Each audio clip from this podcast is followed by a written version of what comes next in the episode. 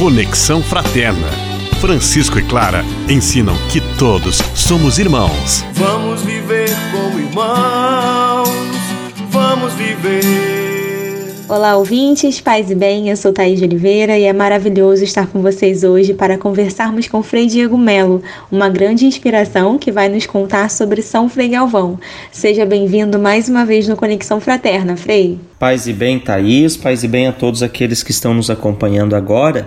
Eu me chamo Frei Diego Melo, sou frade franciscano, estou morando aqui em Guaratinguetá, no Vale do Paraíba, em São Paulo, estado de São Paulo, e trabalho na animação vocacional e agora também a serviço do seminário e santuário Frei Galvão.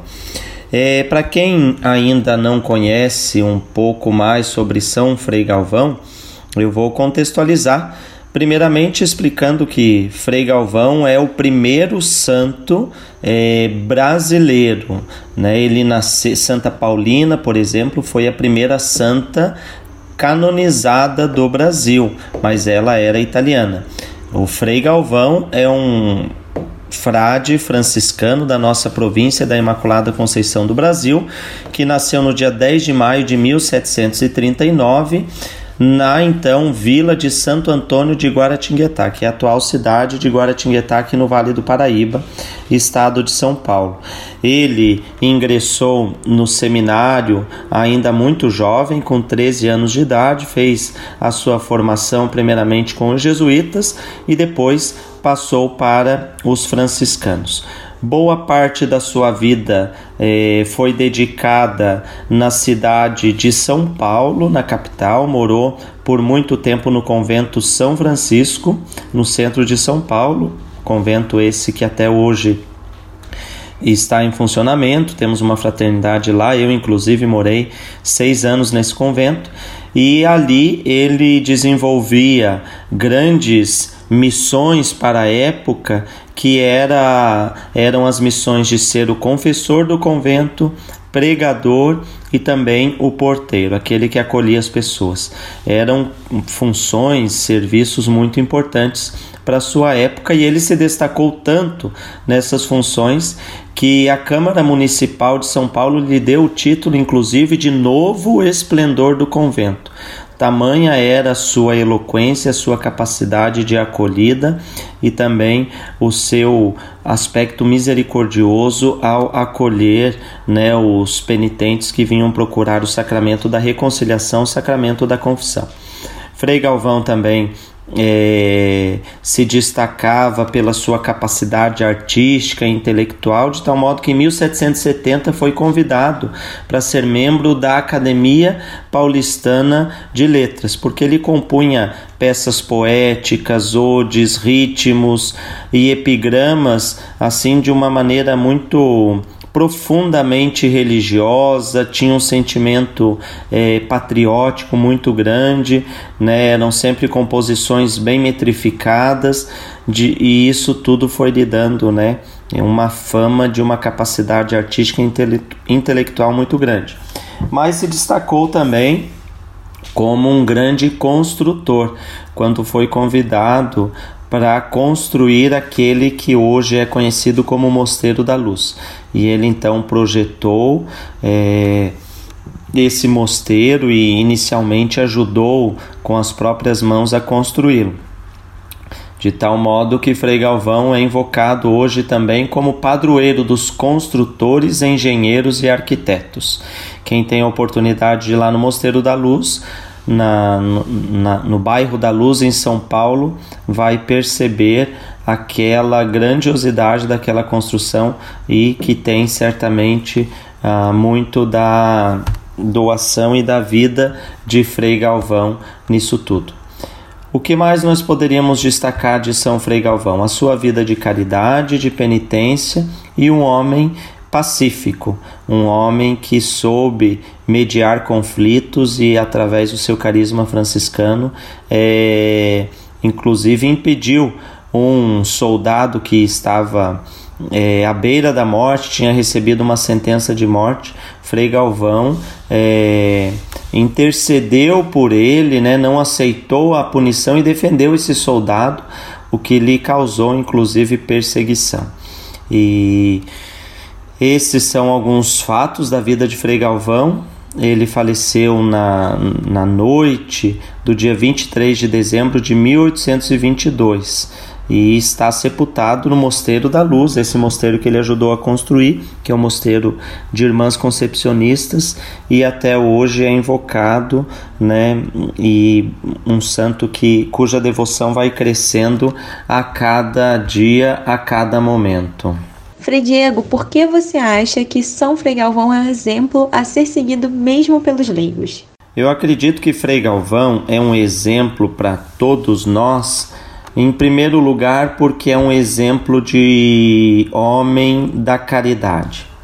Num tempo marcado por egoísmos, num tempo marcado pela globalização da indiferença, em que as pessoas né, muitas vezes não se importam tanto pelas outras, um tempo como o nosso marcado pela é, por, por esta economia, esse sistema que tem gerado sempre mais o acúmulo em detrimento da pobreza e da miséria dos outros, Frei Galvão é apresentado para nós como o homem da caridade, o homem que sabia partilhar.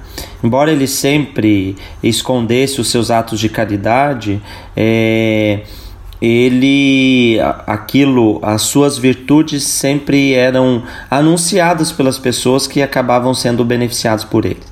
Conta-se na, na sua biografia e a geografia que muitas esmolas que ele recebia de pessoas ricas ele usava essas esmolas para pagar as dívidas de pessoas presas nas mãos de agiotas e fazia isso de modo silencioso e oculto. Então, Frei Galvão soube se colocar como homem da caridade e fazer dos bens e dos recursos que ele teve uma maneira de ajudar aqueles que mais precisavam. Um outro aspecto que eu gostaria de destacar de Frei Galvão, que é um exemplo para todos nós, é a profunda consciência da sacralidade da vida. Frei Galvão rezava pelos doentes, atendia os doentes, mas Frei Galvão também era aquele que denunciava quando a, a vida estava sendo ameaçada. Como eu já, já comentei, no tempo de Frei Galvão, existia um capitão mor de São Paulo que sentenciou um soldado à morte pelo simples fato de esse soldado ter ofendido o seu filho. E Frei Galvão, quando ficou sabendo disso, não aceitou a punição, defendeu o soldado e, consequentemente, foi preso. Né? Isso causou uma grande, uma grande comoção. As irmãs, o bispo de São Paulo, que na época era Dom Manuel da Ressurreição, é, foram procurar o, o, o, ministro provincial e escreveram dizendo que nenhum dos habitantes da cidade de São Paulo seria capaz de suportar a ausência de Frei Galvão por um único momento.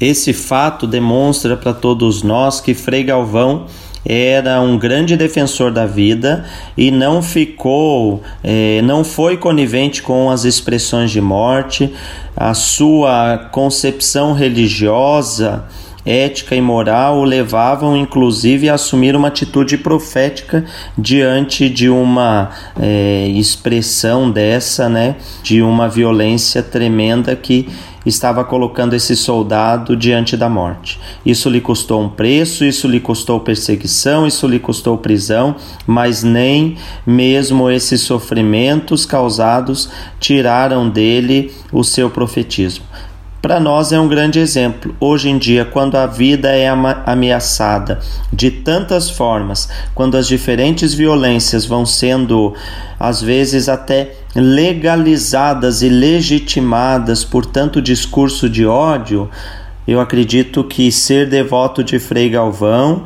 e conhecer a sua vida é inspirar-se na defesa também da vida e, de modo especial, daqueles que são mais vulneráveis. Então, esses dois aspectos da vida de Frei Galvão acho que ensinam muito para todos nós: sermos pessoas de caridade, pessoas eh, solidárias, pessoas compassivas e, ao mesmo tempo, termos um profundo senso de defesa da vida a todo custo, ainda que isso. É, seja motivo de perseguição, de incompreensão por parte dos poderosos, mas que a gente, assim como Frei Galvão, seja um profundo é, defensor da dignidade humana. Agora, por favor, conte um pouco sobre o seminário e futuramente santuário de Guaratinguetá. Então, aqui em Guaratinguetá, nós, os franciscanos, os freis, estamos presentes desde 1942, com a construção e inauguração do seminário Frei Galvão. Portanto, são 78 anos de, de presença franciscana nessa cidade, é, onde nós temos esse seminário que atualmente acolhe acolhe jovens que estão fazendo o postulantado, um ano de preparação para eles se dirigirem ao noviciado, que é o ano em que eles se tornam freis. É, esta casa de quase 80 anos hoje é também uma casa de acolhida de romeiros, devotos e devotas de São Frei Galvão, que vêm aqui procurar um espaço de oração, um espaço de silêncio, um espaço de acolhida, onde podem conhecer a nossa exposição internacional de presépios e também levar as pílulas de Frei Galvão. Mas este seminário de Frei Galvão, que tem esse nome atribuído a Santo Antônio de Santana Galvão, embora ele seja muito posterior à vida de Frei Galvão, não é? Então tem muita gente que pensa que Frei Galvão morou aqui. Não, o seminário é de 1942, Frei Galvão morreu em 1822. Então, 120 anos depois é que foi construído esse seminário. Mas além do seminário, aqui em Guaratinguetá nós temos o santuário, que é uma casa, né, é uma igreja que pertence à Arquidiocese de Aparecida e que acolhe os romeiros e romeiras. Então, em Guaratinguetá há esses dois espaços de acolhida dos romeiros: o seminário, que é nosso, é da nossa província, e o santuário, que é da arquidiocese, que está em, em, processo aí, a nossa província está em processo de aproximação e de possivelmente também estar a serviço, né, assumir este santuário. Então, é mais uma forma de nós marcarmos a nossa presença nessa terra que, sem dúvida, tem muito a dizer para o carisma franciscano, não só daqui da região, mas de todo o país. E se São Frei Galvão pudesse deixar uma mensagem aos nossos jovens, o que você acha que ele falaria? A mensagem que eu acredito que Frei Galvão deixaria aos nossos jovens é a de que sejam é, entusiastas, que sejam apaixonados pela vida, que procurem grandes ideais, que encontrem a sua alegria também na doação pelo próximo.